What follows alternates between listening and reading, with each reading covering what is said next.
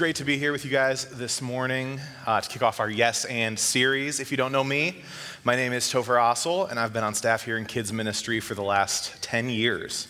If you have kids, you might have heard them call me gopher or loafer or tofu. Don't worry, I gave them permission. They're not just making fun of me. I have to warn you that this teaching that I'm about to share was originally given at Basic last November. And Jeff Mickey ended up using some of it as inspiration for a piece of his Christmas message. So if anything feels familiar, that's why. Love you, Jeff, wherever you got off to. So what is Yes And all about? It's the peculiar state of affairs we find ourselves in life, where we can be in the midst of great distress, deep sadness, incredible hardship, and still have joy. Like the Bare Naked Ladies said, I'm the kind of guy who laughs at a funeral. Can't understand what I mean? You soon will. Sorry, I've always wanted to work that into a teaching, and I don't get much opportunity with the kids. To talk about this properly, I think it's important to talk about the difference between joy and happiness. Happiness is an emotional, fleeting response to what's happening to us right now. And it can be squashed pretty easily by other emotions. Some of you were feeling perfectly happy until I made a joke about a song that's 25 years old and by a band with a provocative name. And happiness got replaced by derision or secondhand embarrassment or exhaustion. It can change just that quickly. Joy is something different. Joy is abiding, indomitable, and deeply tied to thankfulness. Christian joy comes from knowing who we are and whose we are. It is a result of hope for the future and a trust that ultimately we are in the hands of a loving, powerful, and good God. I want to talk this morning about a very specific moment in the story of the Hebrew people. But to do that effectively, I think there are some background details, some history, and some primers we need to take into account. So I'm going to start at the very beginning and just kind of give us a quick overview of the Old Testament up to the point where our story happens. Here we go. In the beginning, God created the heavens and the earth and everything in them. God created man and woman, and he created them uniquely to do one thing that he hadn't created anything else to do, to bear the image of God. But people turned away from him, and the relationship between humanity and God was broken. But God loved the world and had a plan to fix that relationship. And he chose to start that process about 4,000 years ago with one man named Abraham and his wife. Abraham and his wife Sarah were, not to put too fine a point on it, crazy old, but God promised them a child. And Sarah laughed, and God said, yeah, that's his name. And they had a son, and they named that son Isaac, which means laughter in Hebrew. Isaac grew up, and there was this whole thing with a sacrifice and a goat that was probably not super chill with Isaac and may have given him some issues, because when he had children, Jacob and Esau, he made it very clear that he had a favorite. There was a bunch of family drama, and Jacob ended up running away for a large chunk of his adult life. Jacob, also known as Israel — there are a lot of double names in the Bible. It's just a thing you have to get used to. He continued the cycle of less than healthy family dynamics. And of his 12 sons, decided the second youngest was his favorite. That kid's name was Joseph, not the carpenter. He comes later. And he was just honestly a really good dude. His glaring character flaw being that he did not know how to read the room with his other brothers, to the point where they threw him in a well and sold him to some passing slave traders, which I would hold against them, but I'm pretty sure my older brother would have done that to me if he had the opportunity to. So Joseph got sold in Egypt. There were a bunch of ups and downs for him, but eventually he was appointed the prime minister of all of Egypt and saved the whole country from a famine, saved his family from the same famine when they came begging for help, which led to the whole lot of them living in Egypt. Sometime later, the Israelites had been enslaved by the Egyptians, and Pharaoh got so concerned about the number of Israelites that he had all the baby boys thrown into the Nile River. One of those babies was famous Bible boy Moses. His mom and sister got him adopted by Pharaoh's daughter, and he grew up in the palace until he killed an Egyptian who was mistreating an Israelite slave and ran away. Moses fled to Midian and provided some vigilante justice for the daughters of the high priest, got married to one of them, had a kid, became a shepherd. Then God showed up as a burning bush and sent him back to Egypt to free his people. I promise we're almost to the teaching part of this. Moses goes back, he reconnects with his brother Aaron, they go to Pharaoh, and you'll never believe it, but it doesn't go well. Pharaoh basically just makes all the work that the enslaved Israelites have to do harder, and then all heck breaks loose. God unleashes a series of plagues on Egypt to demonstrate his power, to decimate its economy, and to convince Pharaoh and the Egyptian people that they would be much better off without the Israelites in their land. The main water source of the kingdom turns to blood. By the time it's cleared, there are frogs everywhere, and the frogs are followed by gnats, and the gnats are followed by flies. After that, the Egyptian cattle start to die. A skin disease sweeps through the kingdom, causing boils and lesions on people and animals. Then Egypt is rocked by a killer hailstorm that destroys the flax and barley crop, and Pharaoh almost gives in, but he changes his mind at the last second. Then came locusts to finish the wheat crop, putting Egypt roughly in the place they would have been 400 years prior had they not put Joseph in charge of the country. And after the locusts had gone, came 3 days of complete darkness. A whole country, Egyptian and Israelite, sitting in the dark for 3 days. It must have felt like the end of the world. But Pharaoh was stubborn, so God wasn't done.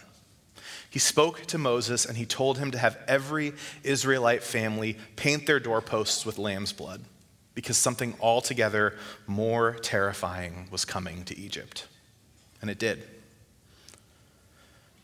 That night, every firstborn Egyptian died. And finally, Pharaoh let them go. So they packed up what possessions they had, they took their livestock, and they left. There was a brief hiccup where Pharaoh decided he was going to call take-backsies and chase them down, but God opened up a dry path across the Red Sea and got them out of there. And then we finally get to the part of the story I want to talk to you about. If you have a Bible with you, you can open it up to Exodus chapter 15, verses 19 and 20. It's less than 50 pages into my Bible, so it's right there pretty much at the beginning still. And this is what it says. For when Pharaoh with his chariots and his horsemen went into the sea, the Lord brought back the waters of the sea upon them. But the people of Israel walked on dry ground in the midst of the sea. Then Miriam, the prophetess, the sister of Aaron, took a tambourine in her hand, and all the women went out after her with tambourines and dancing. I'll be honest with you, this is a verse that I missed for most of my adult life. It's just this tiny little line in the midst of one of the most famous stories in the Bible. But I don't want us to miss its significance today. The Israelites have just experienced something incredibly traumatic. They were there for the blood and the flies and the gnats through all of it. And at the end, they had to pick up their entire lives and leave the only place they had ever known to walk out into the desert. In the middle of all of that, there must have been this quiet moment where Miriam was packing. Maybe she moved a blanket and her tambourine fell to the ground, and she made the decision to pick it up and bring it with her. Not because she particularly felt like celebrating in that moment, but because she knew there was joy on the other side of all the feelings that she was having right then. Was she exhausted? Yes. And she was excited for the future. Was she afraid? Yes. And she chose to trust God. Was her face streaked with tears? Yes. And it was creased with a smile. Was she in the middle of incredible hardship? Yes. And she had joy. Now, I don't have proof that that scene exactly took place, but we're told that the tambourine exists, which means that the choice was made. So what does that mean for us? 3,500 years later, on the other side of the world, I think it means that not much has changed about people. We still live in the same yes and world. I mean, we just came out of a worldwide sickness that took years of our normal lives away. And we still celebrate and find joy in the midst of it. Just like in the beginning, yes, our relationship with God was broken, but he made a plan to fix it. Did Abraham and Sarah laugh at the idea that God would do what he said he would? Yes, and he came through anyway. Did Jacob make a bit of a mess of his family? Yes, and out of it, God brought the 12 tribes of Israel. Did it suck for Joseph to be sold into slavery? Yes. And through it, he saved his own family and an entire nation. Here at Orchard, we start every staff meeting by sharing stories of God at work.